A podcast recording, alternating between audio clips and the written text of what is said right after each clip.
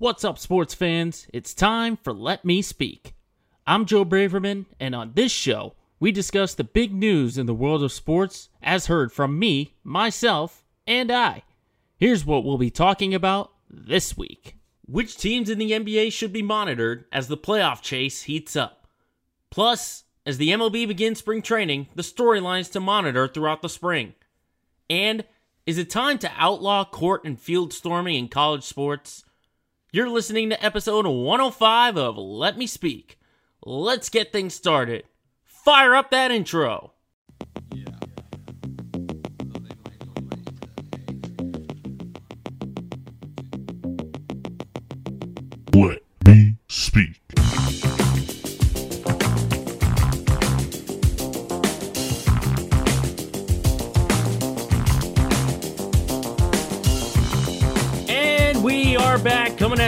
Here on Tuesday, February 27, 2024, for the 105th edition of Let Me Speak. I thank you, everyone, for tuning in wherever you are getting this podcast. For those that have been following along, we didn't have a show last week, as you might have heard from our last episode that we released two weeks ago. Was a little bit under the weather, coming down with a cold a little bit, but we're powering through. We're still a little bit on the uh, last stages of it. You know, it's just that little tiny thing where you still have a, a little cough, a little bit of the sniffles now and again, but we are all good and we're feeling ready to bring you a brand new episode. And we've got a lot planned for you for this episode, aside from our Let's Get Local and our LOL moments that we normally do. We got to look at baseball. We got to look at the big story with college sports. But we are going to start this show by looking at the NBA because this is where the focus on the NBA really is magnified. You know, post Super Bowl,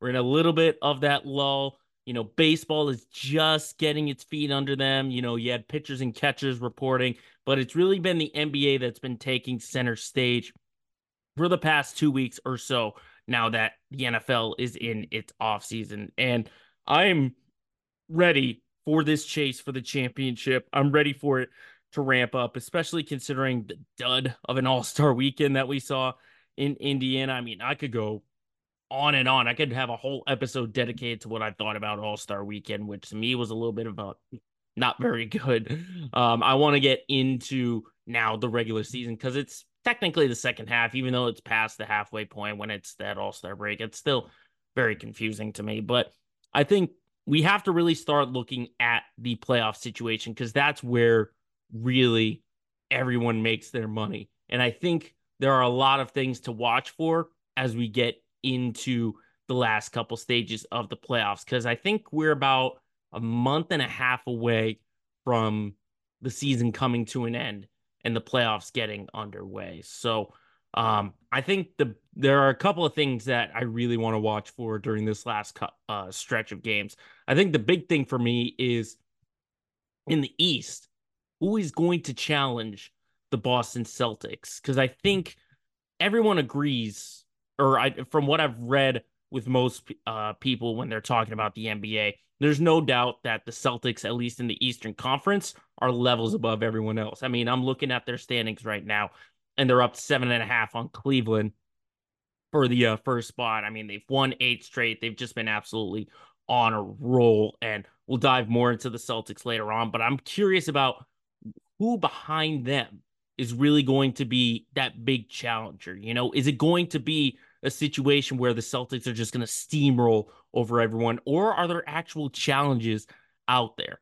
Because I mean, when you look at the second spot with Cleveland, and then you go to the eighth spot right now with the Orlando Magic, that's a total of six games in between those uh, spots. So there is some shuffling that can happen, but um, it, it's the one team that I'm really trying to find as who can be the biggest challengers to Boston. And, you know, I, I don't really, I'm just going to preface this by saying that I don't believe in any of these teams to make really a, a deep title run, you know, regarding Cleveland, Milwaukee, New York, Philly, Miami, Indiana, and Orlando uh, as those teams. But out of those teams, I think the best chance to give the Celtics a test would be the Bucks because really they have all the pieces they just haven't been able to put it together. And I've been critical of them for the past couple of weeks because they they brought in Doc Rivers midseason, which I hate the move. Like I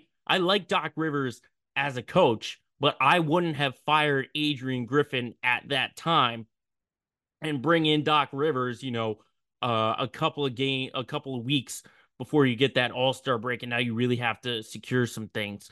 I don't know if that's enough time for them to really turn things around. But if Doc Rivers can get these guys to play some defense, then they can be a challenge. I mean, obviously, Khris Middleton just continues to get hit with the injury bug. He hasn't been playing in forever, but you have one of the more lethal combinations with Dame Lillard, Giannis Antetokounmpo. Giannis has been able to take that step back, and Damian Lillard has been trying to insert himself more aggressively on the offensive side of the ball. But I just don't see the depth that Milwaukee has compared to Boston. I mean, Boston has a bunch of depth, but like I can't put Brook Lopez in the same spot as Chris Kristaps Porzingis. I can't put Bobby Portis in the same spot as Al Horford.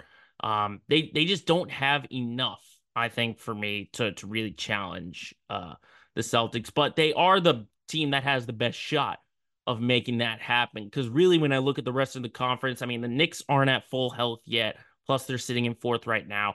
The Cavs and the Pacers, at least to me, need a few more meaningful wins uh, against some top teams. And then the Sixers don't really, I think, have enough to cover for Joel Embiid. Tyrese Maxey is not the guy to lead a team just yet. Still a little bit early for him, but he's not that number one guy that can clearly take over. And the Sixers just don't have the pieces as well to cover for them. Now, what is interesting, which is another story I want to fall into, is about the Sixers. I mean, they are sitting in fifth place right now, and they only have a game up on Indiana, who's in the seventh spot.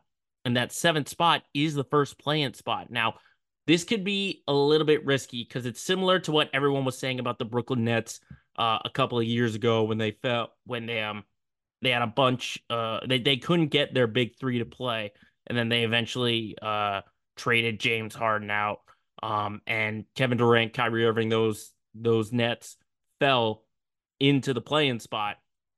Everyone was saying, "Oh, that can be an upset, and the Celtics can lose." Well, the Nets got swept, and while there was some challenge from them, they weren't any match for that Celtics team. Um, in terms of this Sixers team, I think it's a little bit different because of Joel Embiid. I, I really do think so because Joel Embiid is much more dominant than Kevin Durant and Kyrie Irving were at that time. And um just Embiid's presence alone should be that much of a factor. So I think for Philly, that's an advantage to them if they fall into the play. And not saying they should be targeting going for the play in, but it wouldn't be the worst thing in the world if they fall into that play in spot because then you get a tough matchup with either the Celtics or whoever falls into that two spot, whether it be Cleveland, Milwaukee, New York, whoever it may be. So if Philly falls into that spot, they win, they get out of the play in, and they give a very early test to either of the top two teams in the Eastern Conference. And I think that is a big challenge. Um, I'm not going to say like they will absolutely, you know, I'm not going to go out and say that if Philly gets into the play in, and they get out of that play in, they're definitely going to upset whoever that is. I'm just saying it's going to be more of a test than it was the Brooklyn side of things back in 2022. So don't sleep on Philly when Joel Embiid returns. I think Embiid does have to return before the playoffs gets underway to get his legs under him, you know, maybe under some kind of minutes restriction that Nick Nurse might give him. And then when you get to the playoffs, you just go ahead and let him unleash. Because I'm sorry, there are not many out there that can stop Joel Embiid when he's uh, at his maximum potential.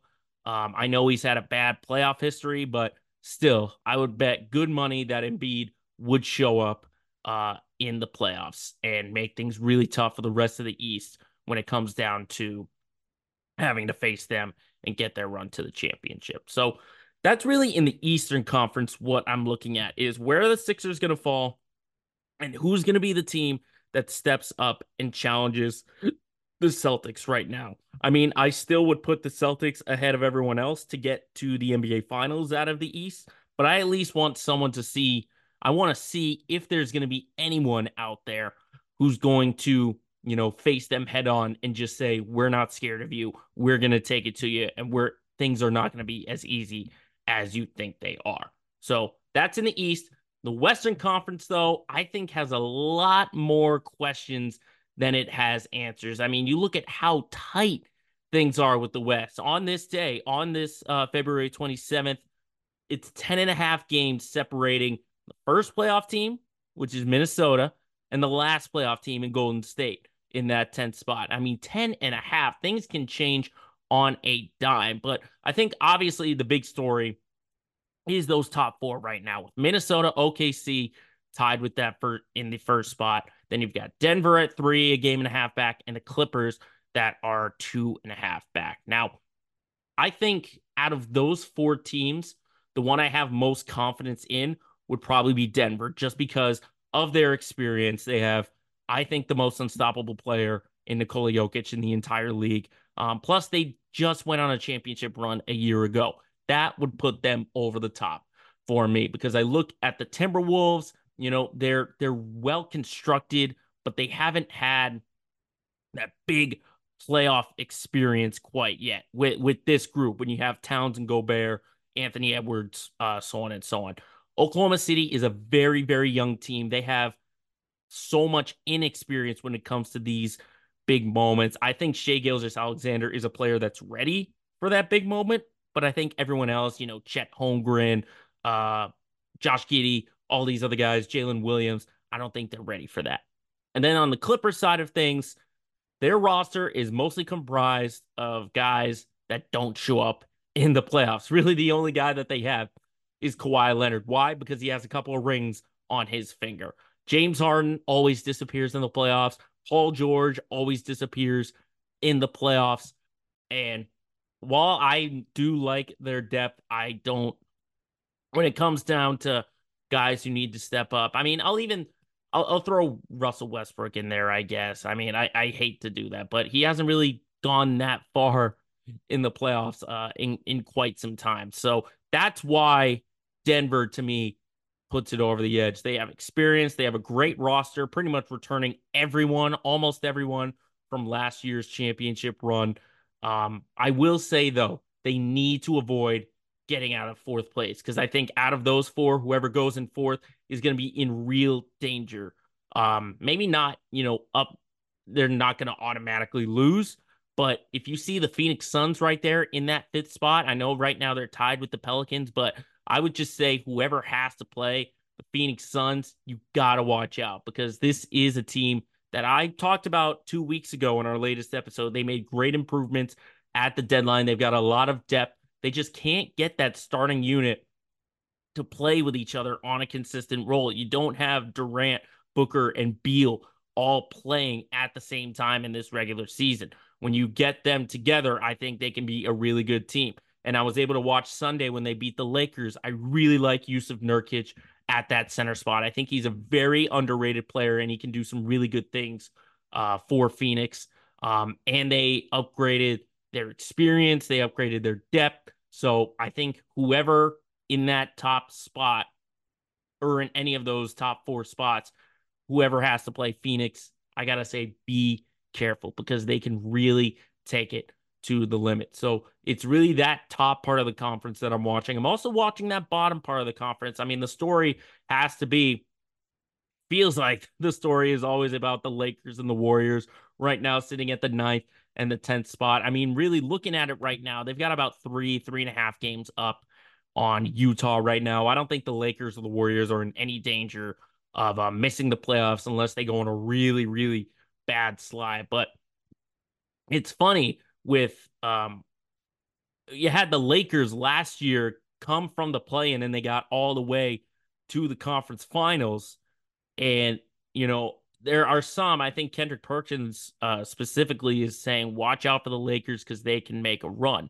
You know, I don't honestly have that much faith that the Lakers can, because I said it. Like they didn't do anything at the deadline. So I don't really expect them to make that same run that they did a year ago uh, this year. The Golden State, though, is is an interesting one, though. I think they can make an impact because of the lineup change that Steve Kerr decided to make. I think deciding to put Brandon uh, Podziemski, I think that's how you say his name, putting him in and putting Klay Thompson on the bench might have solved the problem. You know, when you have him, when you have Thompson with some fresh legs, I mean, those past couple of games off the bench, he's been absolutely lethal. It's like he's got his groove back. Um, and then you have a guy like Jonathan Kuminga who was able to take advantage of the absence of Draymond Green. Now you have him uh, in a confident spot uh, in that lineup. And of course, you have the greatest shooter of all time in Stephen Curry, who um, he might be slowing down. It definitely doesn't look like it, at least for this year, but he will eventually be slowing down. Um, I think Golden State can make some noise. I think they can get out of the play in from that 10 spot. I don't know if you would, I would put them, you know, up with Minnesota or with Oklahoma City. Um, I, I don't know if I can do that yet, but I think the Warriors can at least, you know, rattle some cages a little bit, maybe uh, get the odds makers uh, turning one way. Um, just because not only you have experience, but this all of a sudden this burst that they've had. I mean, Steve Kerr, when you have a lineup with all time greats like a Klay Thompson, Draymond Green, Steph Curry, that core, it's really difficult to shake it up and start to plan for that future. But Kerr has done a great job of balancing it by deciding to move Thompson to the bench, put the young guys in there, and provide some new life. And you'll be getting more experience with Chris Paul, who I will say is a playoff choker, but it's better to have him in that lineup and in that rotation, at least if you're trying to make some kind of playoff run. So that's really where I am with the Western Conference is watch out for Phoenix. Golden State can make some noise. And Denver right now would probably be my favorite coming out of the Western Conference just because it's so jumbled right now. But the the beauty is that the playoffs don't start until mid-April, and there's so much that can change uh, throughout the NBA. Um, so that's our segment on the NBA, but we are going to dive into the MLB up next because spring training is underway and we got to look at the storylines and the teams. What do we have to watch for before the regular season gets underway? We will discuss coming up next.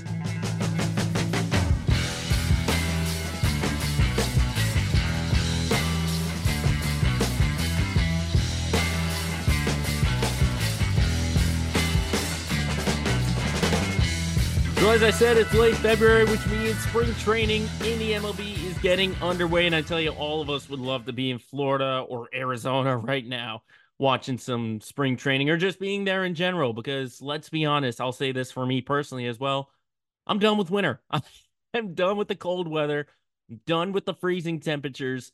I'm ready for sunshine, ready for baseball to get started. I'm just ready for the spring and the summer. But getting back to uh, spring training, I think um, there's some preconceived um, ideas that there are, are out there right now, and I think we need to pay attention to those as the spring goes along. We won't really know uh, a ton until we get closer and closer to the start of the regular season, which will be near the end of March.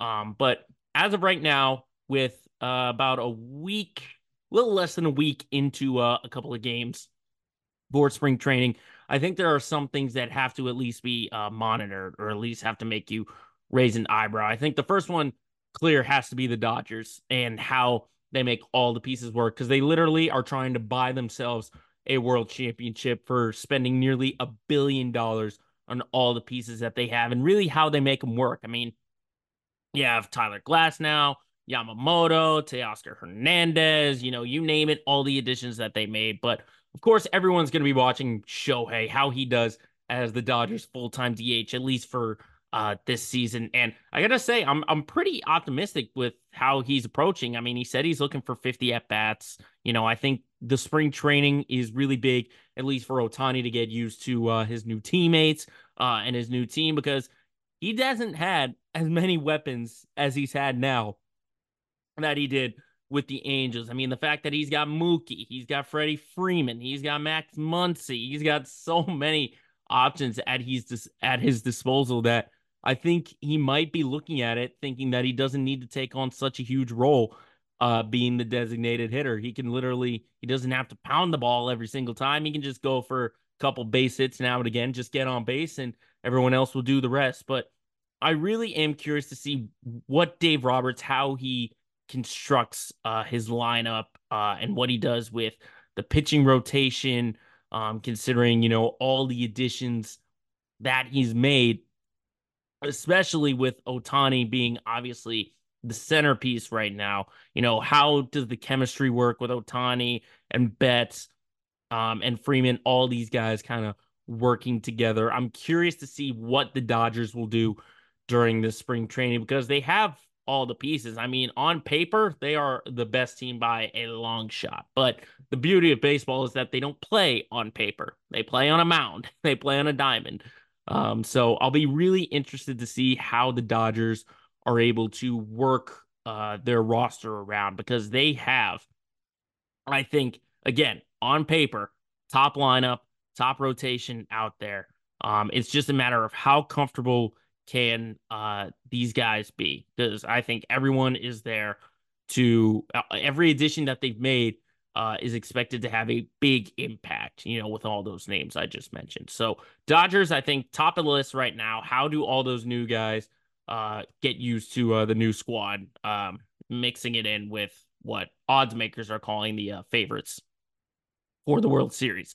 Uh, shifting gears, though, to the American League, I think the biggest team to watch in the American League has to be the Orioles because they did finish with the best record and I think the pressure is now on to be able to keep up the success that they had a year ago because everyone is hyping them up. I mean, I remember back when they had their postseason run thinking like they are playing with house money, considering how young they are and the inexperience and the rebuild that they were able to go through.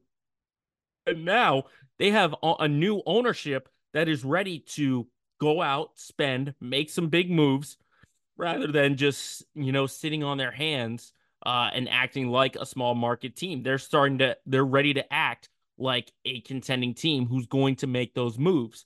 Um, you know, as you saw a couple weeks ago with the trade uh, for Corbin Burnes. Now, I think there is a negative side at least to watching the Orioles because they're already dealing with the injury bug. We know that um, Gunnar Henderson is dealing with his oblique. Um, we are hearing reports that Kyle Bradish is already going to start on the IL. He's got a problem with his UCL, and Bradish was a big piece uh, to that starting rotation. But there is good news with all these injuries. As I mentioned, Corbin Burnes, you just acquired him. Jackson Holliday is still in their ranks in the minor league system. There's potential that he can get to the major leagues at least by the end of this season. So, I mean, when you have Henderson, um, you have Adley Rutschman, at the catcher spot. I mean, Santander. I mean, you name it. They just have a ton of great young pieces. And I think, you know, I don't want to say that they're going to finish with the best record yet again, but I think if I had to pick a favorite early on, it would have to be Baltimore, considering last year's success and the fact that they were so young and they had to go through. You know, like I talked about in the NBA when we're talking about with Minnesota and Oklahoma City, they haven't had that real heartbreak just yet. The Orioles just went through that a year ago. Despite having the best record, they go ahead and they get swept by the Rangers, who go on to win it all. So I think Baltimore being able to go through that is really a key component to them having a great year this season because they have that motivation now to go and get farther into the postseason. But they just have so many pieces.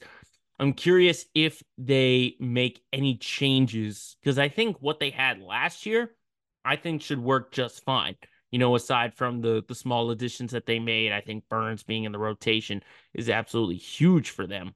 But considering what they have in the field, I mean, they're returning Bautista, who will be uh, healthy. He'll be, I think, he'll be one of the top closers out there. But I mean, you also picked up uh, Craig Kimbrel as well. Um, so I think you look at Rutschman, O'Hearn, Mateo, Hayes, Mullen, Mountcastle. I mean, they've got it all. They've got it all. And again, on paper, they're one of the top teams out there, uh, if you ask me. So that's who I see as really the big team to watch for in the American League. But I will say one other team that I would like, you know, to at least take note of is the fact that the Texas Rangers, the defending champions, aren't getting that much love at all. I mean, you have everyone talking about the Dodgers and the Orioles and the Braves, who are obviously the favorites, and the Astros, who have had success. It feels like no one has been talking about Texas, yet they were the big winners of last year. And I think part of it has to do with the fact that they didn't make any significant changes uh, to their to their roster. I mean, they didn't have a bunch of big free agency signings, and they still could. I mean, they they have their old starter Jordan Montgomery, who's still out there on the market, possibly uh, could resign. But as of right now, the only changes that they really made were Kirby Yates getting getting him in a trade. Uh, and then signing a, a, veteran to their bullpen, David Robertson. Uh, that's really been the only signings that they made. You know, they're not going to have Max Scherzer until you know midseason, um, but they at least addressed what they needed improvements on, which was their bullpen. I thought their bullpen needed the uh, the biggest work out of all. But again, just like Baltimore, they're returning the same pieces. They've got Adolis Garcia. They'll have Marcus Semien. They'll have Corey Seager. They'll have it all. Um, and I think the Rangers need to get some more love. I really think that they do because they are the defending champs. I think regardless of who it is, you know, it could be a worst to first or a first to worst uh, kind of team. I think they at least need some kind of attention, regardless of whether they are succeeding or not because they did win it all. I mean, yes, you can have a drop off, but you at least have to pay attention to them uh, and at least put them in the ranks and give them the kind of buzz that they do deserve for uh, winning it all uh, last year. So those at least for the the first couple of days is what I'm monitoring. I'm sure some more stuff will come out. You know, I know the league is talking about those see-through uniforms, which I totally agree with them. They should have absolutely fixed it. But then again, it's a first world problem for them. I mean, that's just, you know, the spring uniforms. And that's the PA who are never satisfied. You know, the, the MLB PA is never satisfied with uh, what the MLB is giving them. So I'm sure more stories, as I said, will develop throughout the spring. But as of right now, those are the things that I want to monitor at least through these first uh, couple of days. But we got to shift from baseball to all the sports in general because there's so much that we can dive into during our quick kids segment. So let's get into that coming up next.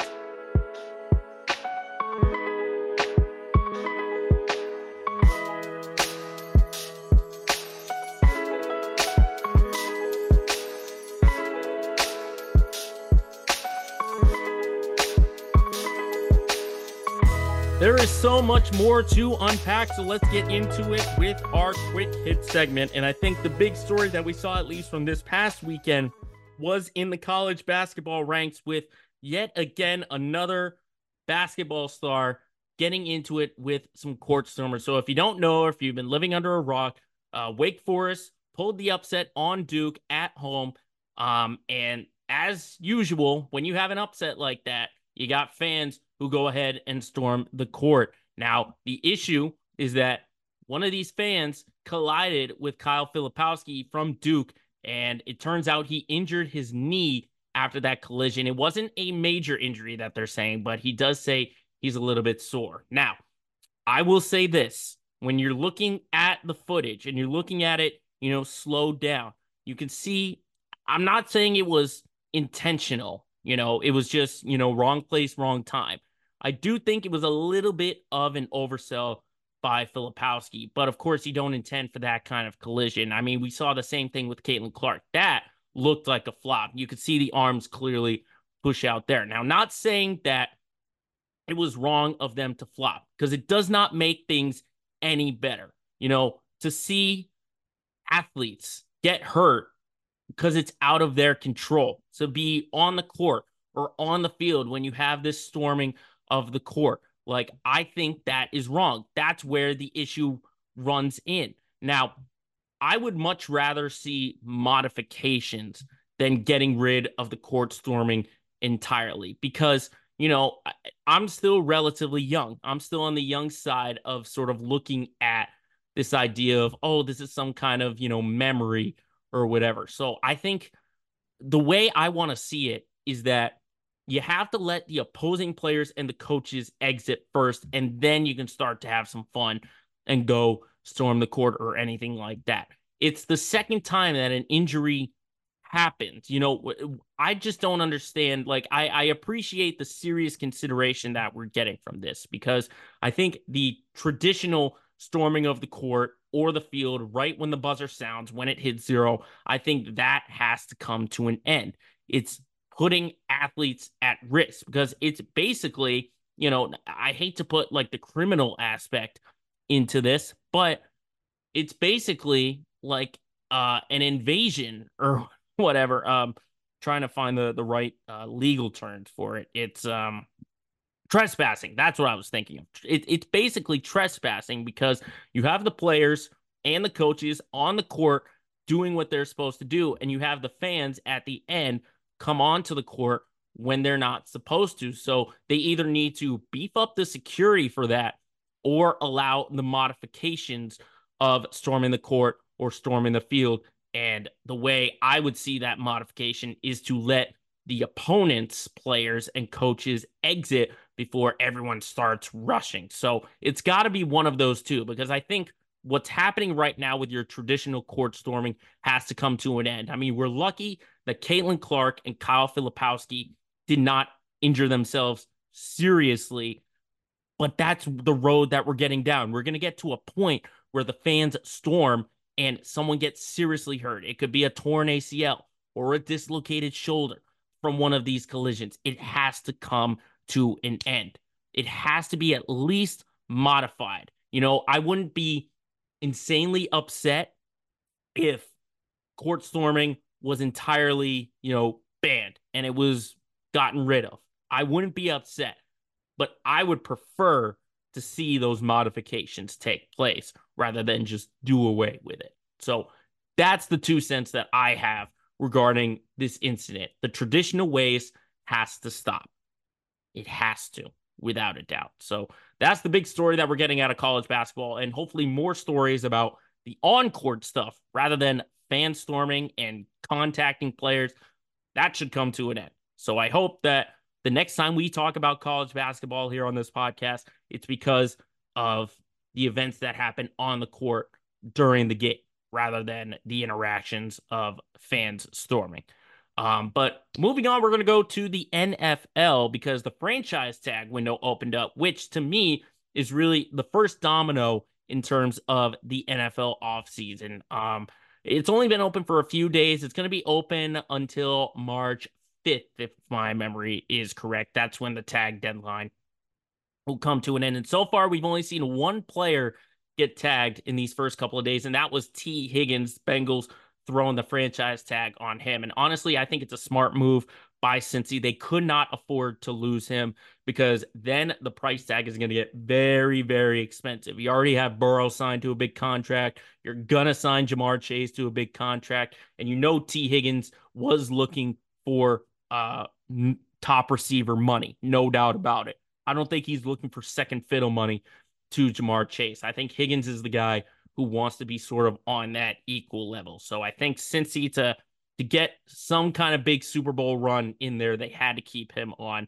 And I'm sure Higgins is totally okay with being on a uh, team like Cincy as well if he's going to be competing for a championship. The big story to me, I think, in these first couple of days has been the running backs. Um, you know, if you remember last uh, offseason, the story was that yeah, they wanted to get paid rather than just being franchise tagged. And sure enough, they came to a compromise. Jacobs, uh, Josh Jacobs, Saquon Barkley, they all played under the franchise tag and they just allowed to it. Well, guess what? Now those same players are most likely not going to get those tags. So that means you could be looking at a running back free agent market of Saquon, Josh Jacobs, Tony Pollard, Derrick Henry, Austin Ekeler. I mean, if there are teams looking in the running back department, it is deep, absolutely deep. I mean, if you ask me, I think out of those guys, the top one would probably be Saquon Barkley. You know, just put him on a team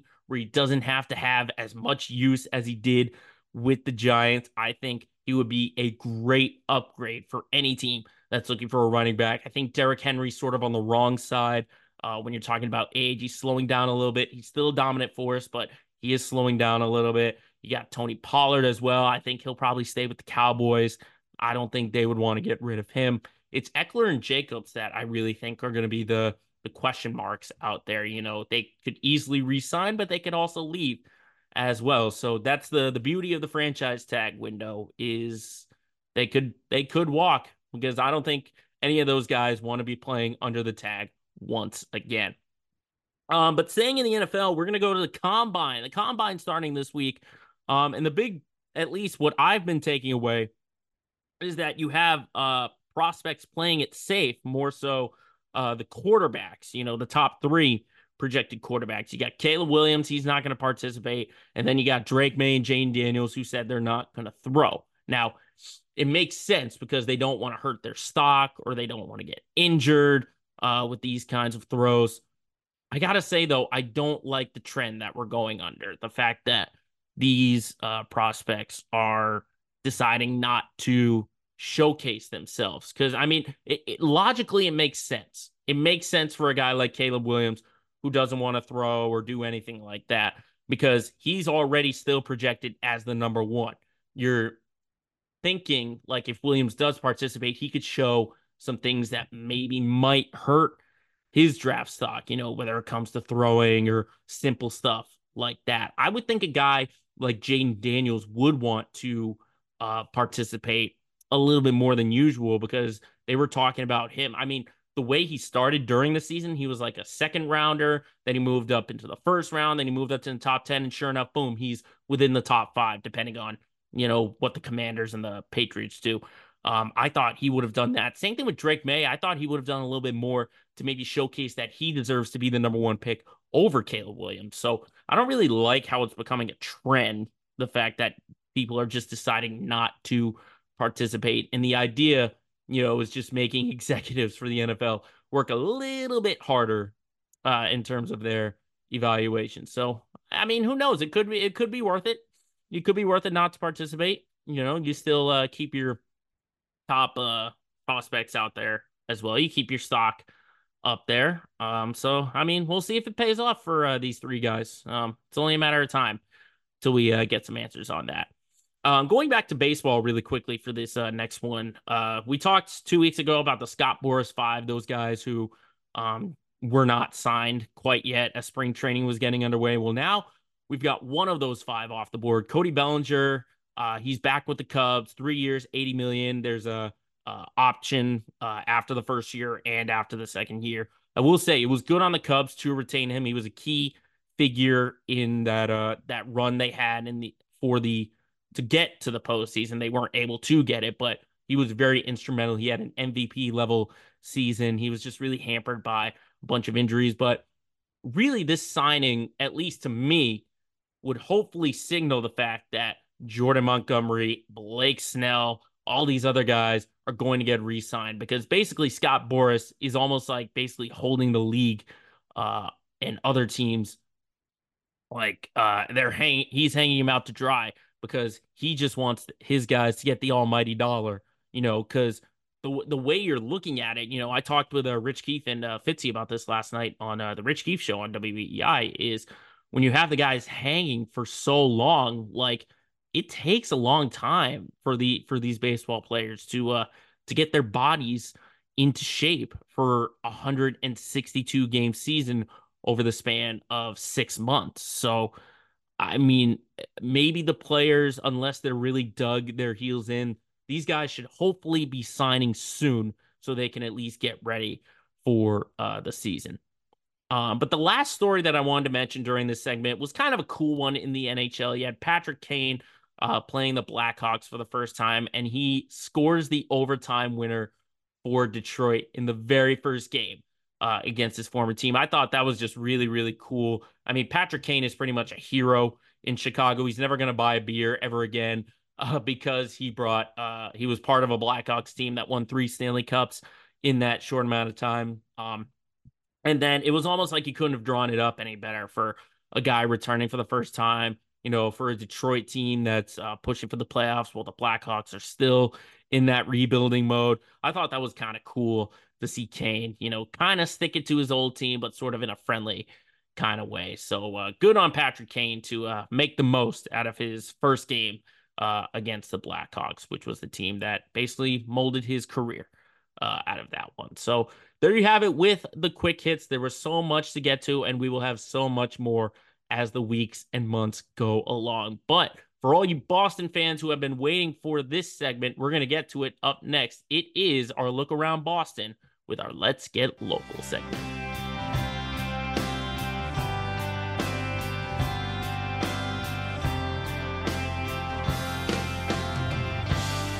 Our city.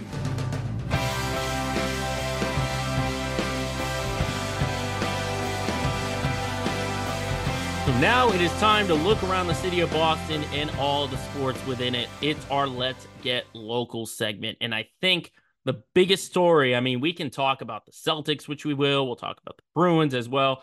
But I think everyone around the region is talking about the dynasty regarding the Patriots. I mean, we'll we'll get into all the draft and Eliot Wolf and all that stuff Jerod Mayo has to do. We've got plenty of time to do that. And I've got a whole line of guests that we can get on for that. But I want to spend this time talking about the dynasty on Apple TV. So far, four episodes are out of this 10 episode series.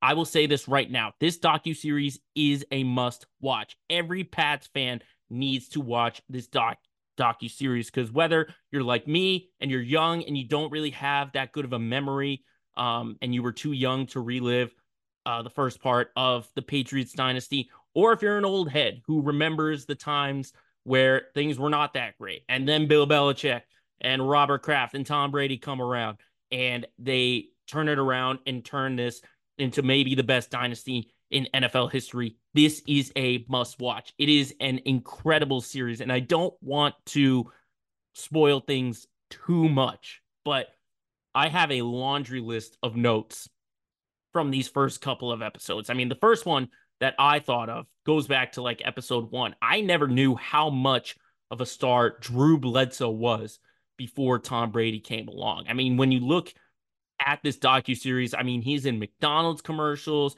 He signs a big contract. He leads the Patriots to uh, their second Super Bowl against Green Bay. Yes, they uh, got it blown up, but I never realized basically at that time, Drew Bledsoe was one of the faces of Boston sports. You could probably put him up there uh, in the mid 90s with sort of a Roger Clemens, Pedro Martinez kind of thing.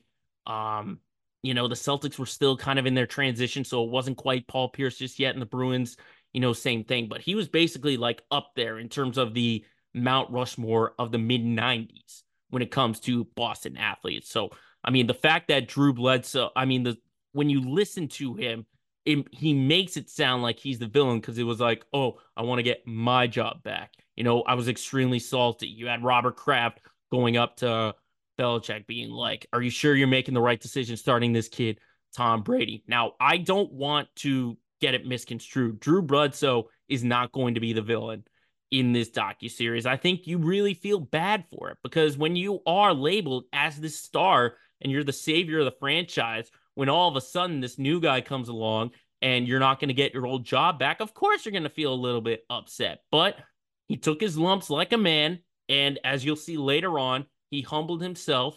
Um, he came in, helped the team. He didn't win the game against the Steelers in the AFC Championship, but he helped management manage it after Tom Brady went out. Um, and then he is the, a good teammate and lets Tom Brady start in the first Super Bowl uh, against the St. Louis Rams and gets himself a ring because of it. So, I mean, that's the first takeaway I had was the fact that the level that Drew Bledsoe was on was something I never even imagined. I knew he was, you know, this great quarterback that the Patriots had before Tom Brady, but I never knew how much of the star impact that he had. Um, another thing that I took away was the fact that it took a while uh, for Tom Brady to to garner respect. Not really in the big picture of things, because I mean the clips show, you know, uh, Bob Lobel saying like, you know, there is a little bit of a question, but then you have Bob Ryan being like, no, no, no, no, no, Drew's gonna be the guy. Drew's gonna be the guy. I'm talking about within the locker room. I mean, when you had Tom Brady uh, in his first start against the Colts, you know, even before then, you had teammates like Ty Law, like Willie McGinest, like Teddy Bruschi being like, yeah, he's, he's just the placeholder. You're just the guy. in for Drew. So you had his own teammates not even believing in him. And then even as the season went along, when they initially when they went to Brady over Bledsoe, when Bledsoe was cleared, even still you had teammates being like, okay, he's still going to be the guy. It was basically the defensive guys were basically saying, we are going to carry this team, which they did do. But in terms of the respect factor, it took a long time for Brady to get it. Um, I mean, it really took that second Super Bowl for everyone to be like, okay, he's the guy. He's the guy. I mean, really, for at least teammates after that first one, they kind of knew. You know, when you had guys like Ty Law, Teddy Bruschi, they knew after the first one. But I think in the general sense of it, it took that second Super Bowl win to be like, okay, this Brady guy, this Brady guy is legit. He's definitely legit. Um, some other things I kind of looked at. I mean, it I hated reliving the Spygate. You know, you saw that in episode four, um, and the undefeated loss to the Giants. Um, I, I hated reliving that because that was like one of the first core memories as a Patriots fan. I remember being over a family friends at the time, and it was the undefeated season, and that was the first time as a fan that I, I cried over a loss. You know, you have those. I, I would always be disappointed or angry you know, I, I'm disappointed, angry now as a fan, but back then as a kid, I was in tears because I had my Moss jersey. I was ready for the 19 and 0. Um, and then to even watch like the final Hail Mary attempt from Randy Moss, the fact that it hit his fingertips, I know part of it was a little bit knocked away, but the fact that they were that close is just, gosh, it just, it puts a knot in my stomach now reliving it because I absolutely hate it. I think it's going to go down as the worst loss that I've witnessed uh, as a Boston sports fan, without a doubt. Um, which, by the way, Randy Moss is incredible in this docu series. I absolutely love listening to Randy and the story that he has. Um, but really, the big takeaways that I have in this docu series is sort of what I what I saw and what they talked about during that first part of the dynasty run. And I'm talking, you know, from those mid 90s when Bill Belichick was first hired up until what they've showed, which is the undefeated Super Bowl loss.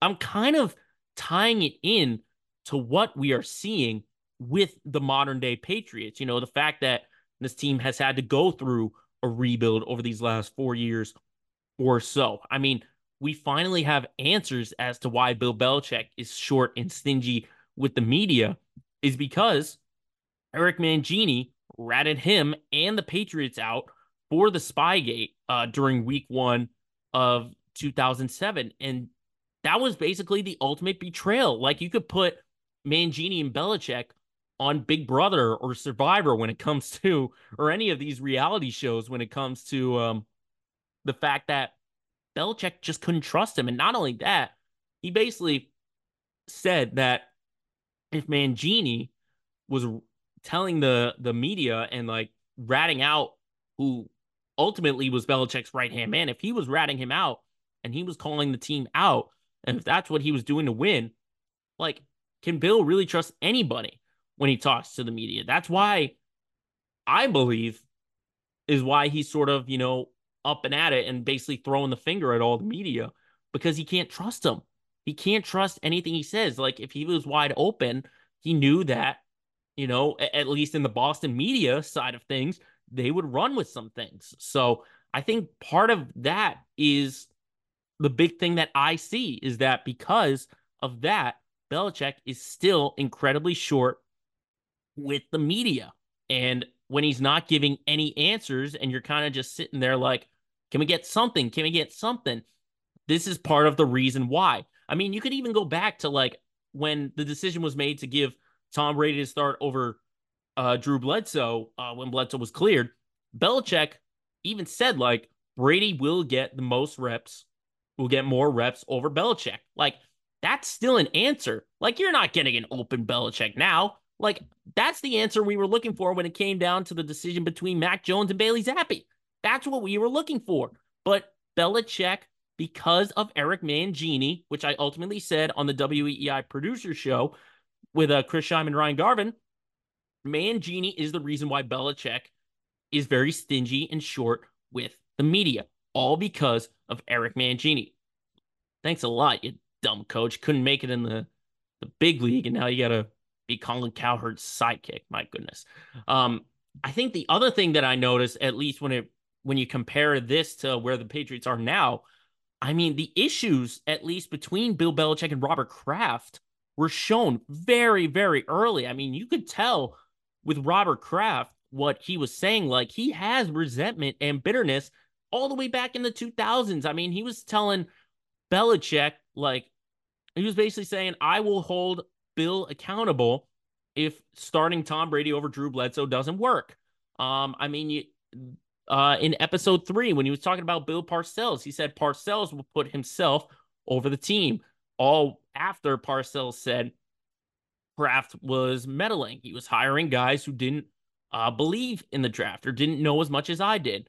Um, I mean, the big story is, or the big quote I took was calling Belichick a smuck, uh, a schmuck when um, I don't want to mispronounce that at all. Calling him a schmuck when he was talking about the non-regret that Belichick has when it comes down to Spygate. So really, like, I'm not saying that Kraft has his hands on this entire docu series and how it's going to turn out, uh, because it's not turning out well for Belichick, and it's trying to put Robert Kraft into to a good light. I mean, Jeff Benedict, um, who's the author of the book, and Matthew Hamachek, who's the director of the series, have ultimately stated that Kraft didn't have any say in the final cut.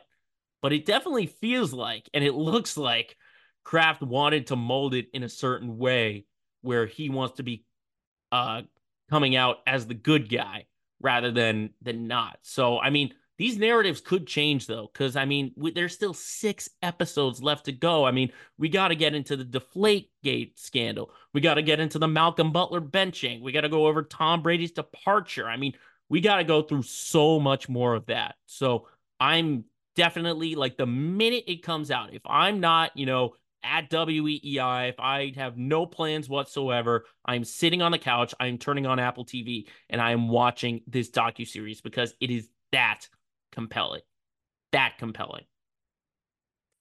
But let's shift gears now and let's get more on a, a positive side of things. Let's look at the Celtics because they just keep on rolling. They are rolling post All Star break easy wins over the Bulls and the Knicks. They've got eight straight. They'll take on uh, the Sixers tonight. And I think, honestly, nothing more needs to be said about the team until the playoffs spark because this success needs to be carried throughout uh, the playoffs. They need to use this on a playoff run. They cannot get into their own head. You know, they have to solve those third quarter problems, which we saw against the Knicks. They have to solve their crunch time, which they did uh, against the Heat before the uh, All Star break.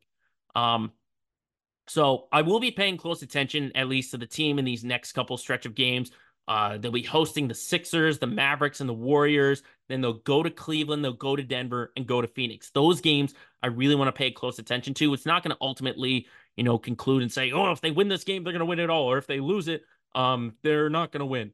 Uh, I'm not going to make it that, but I'm just going to pay close attention to how they play against these playoff and championship caliber teams. But what's funny is more so than the team, Jayson Tatum has been getting more of the conversation because everyone's trying to make the case for him being an MVP. And honestly, I would put him at the top of the MVP. Maybe not the very top, but I just wouldn't put him because, you know, this is a, an award that is very stats driven. They don't necessarily, at the voters, I mean, they're not necessarily looking at, you know, the team's success. They're kind of looking at, okay, who is the best player, you know, and it, most of the time it is the best player on the best team. Now, there have been instances, you know, Russell Westbrook, when he was putting up those historic triple doubles, the Thunder were sitting in sixth. Um, it would always be like LeBron James, you know, regardless of where they finish in the standings. But I mean, when you I just the thing is, I would love to see Jayson Tatum win an MVP, but it just seems like the media and voters are ultimately like they're putting so many handicaps in front of them that I don't think should be there when it comes to you know having success in the playoffs. He's had success in the playoffs. Does he have some help? Sure, he has some help. He has more help this year than in uh, previous years, but I just I hate that so much is getting in his way. And I, I think it shouldn't get into his way. Like, if you're asking me, I think the ranks right now would go Nikola Jokic, probably uh Shai Gilgeous-Alexander, and Jayson Tatum. Like those three are who I think it goes down to. And that's sort of the order I put it in now. You know, maybe it won't be. I don't think it's going to stay in that order because there's still plenty of season left to go. But in terms of the all around play that Jayson Tatum has done, that's what the team needs. Um, and if he is the best player on the best team, sure, he should get that strong consideration. The thing is, though, I think he's got to, the way the, the league is now, he's got to put up like 30 points a game. And he knows it himself. Like, I think he's matured. And you've heard him say, like, MVP would be nice. Um, but that's not the main thing that he's looking for. Um, you know, he's sort of mature in that way. Like, if he gets the MVP, it would be cool. But the title is the way it goes. And I think, I forget who said, I think Rich Keefe might have said this. Like, once he wins the title, that's when he'll get sort of that respect and he'll get that serious consideration. Um, like I, uh, uh, as Boston fans, like we see it already.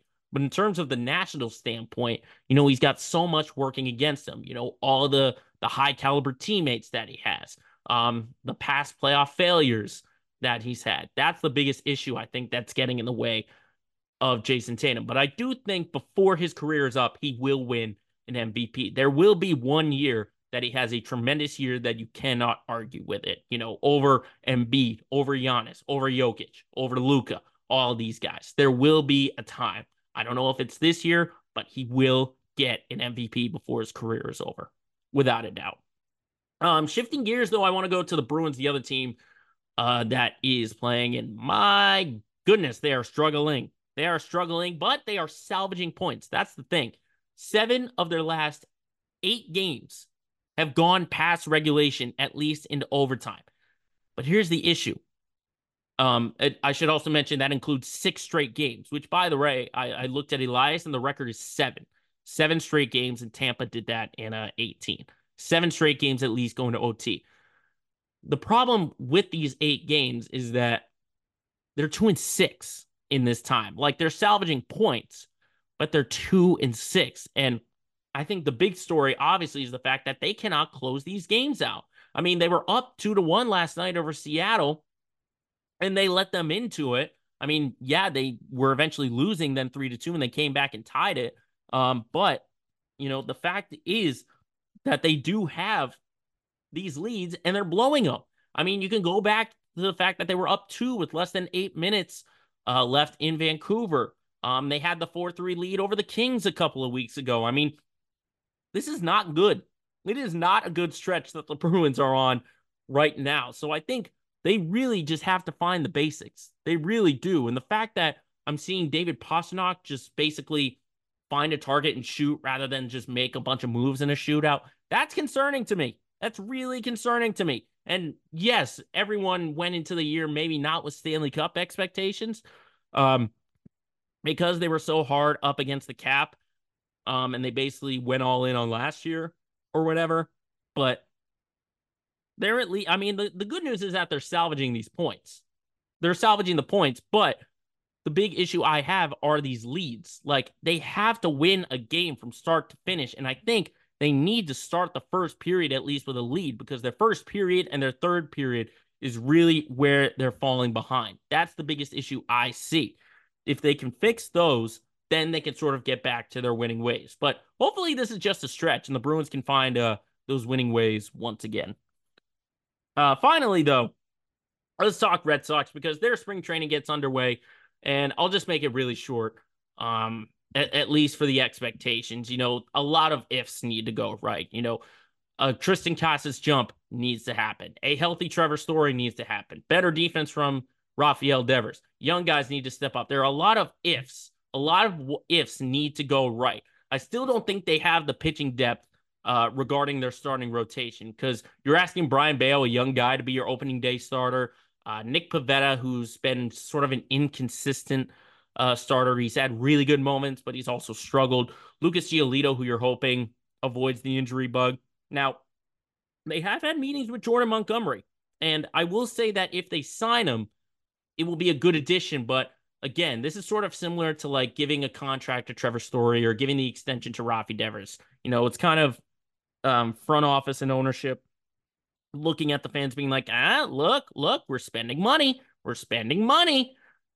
But it just feels sort of like forced and desperate at this point. You know, you're kind of being forced to sign Montgomery because um, your fans are criticizing you for not spending and you know exactly what you need. So that's just short and sweet. I'm sure we'll talk more about the Red Sox when we get closer to the year, but a lot of ifs need to happen when it comes down to this. But I mean, three and one in spring training is pretty good start, I will say, if you ask me. Um, so kind of a wait and see uh, on there. So that is what is going on in the world of Boston sports. There is a lot that has to be unpacked, but we will end our show as we usually do, getting a good gut laugh in there with our LOL moment of the week. Stick around for that segment up next.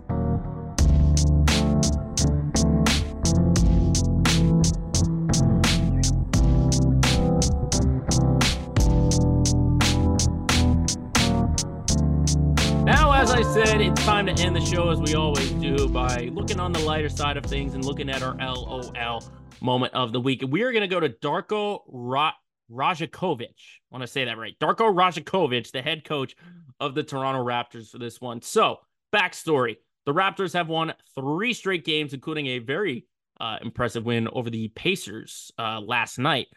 Uh, but the coach Rajakovic, Rajakovic, my gosh, I'm going to have a hard time with this one. Um, has given his team a reward. You know, normally you give a, a, a team for for playing well, you give them some kind of uh, reward, but this is a very interesting one. Um, he said he would buy the team dinner, as you know most most coaches would do, which I think is good. But he said that his team is so humble that we'll just get him pizza. So basically, the way people are taking it is that Darko Rajakovic is going to give his team, the Toronto Raptors, a pizza party. I mean, what are we? Are are we in grade school? Is this the end of the year in a rec league?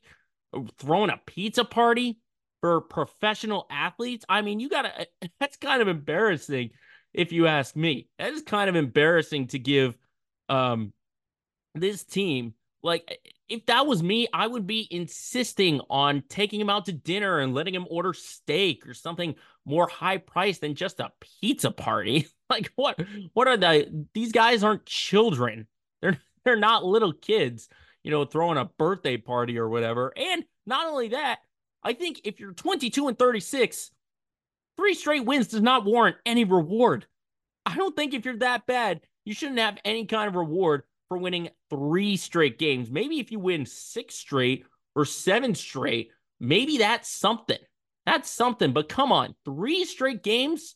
What are you doing here? My goodness. I mean, I've had some good pizza parties um, in the past, especially after, uh, you know, end of the years when it was rec league or whatever, being like, you know what, that was a great season. Let's celebrate by winning some pizza. Like, this is still technically a playoff push. Like I, I know they're a couple of games out of at least the play-in spot, and 22 and 36 doesn't sound that good, but you're still fighting for the playoffs. You're still NBA team. You're still an NBA team where anything can happen. You could have uh the Bulls or whatever, and the Nets, you know, totally on a downslide, and you could sneak your way into that playoff picture. Like, come on, like a pizza party. You gotta be kidding me. So Darko Rajakovic, finally got that name right, for deciding to throw the Raptors a pizza party for three straight wins, three straight wins, and giving your team a pizza party, you have earned yourself this week's LOL moment of the week.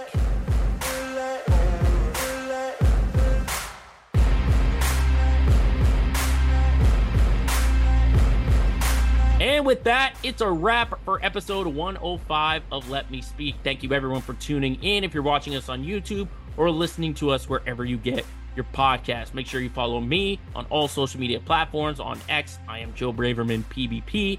Of course, you can just search my name on Facebook and Instagram. Speaking of, you can follow the podcast on those platforms. You just got to search Let Me Speak Podcast. Thank you, everyone, again for tuning in, and we will see you next time for number 106, the episode of Let Me Speak. Later.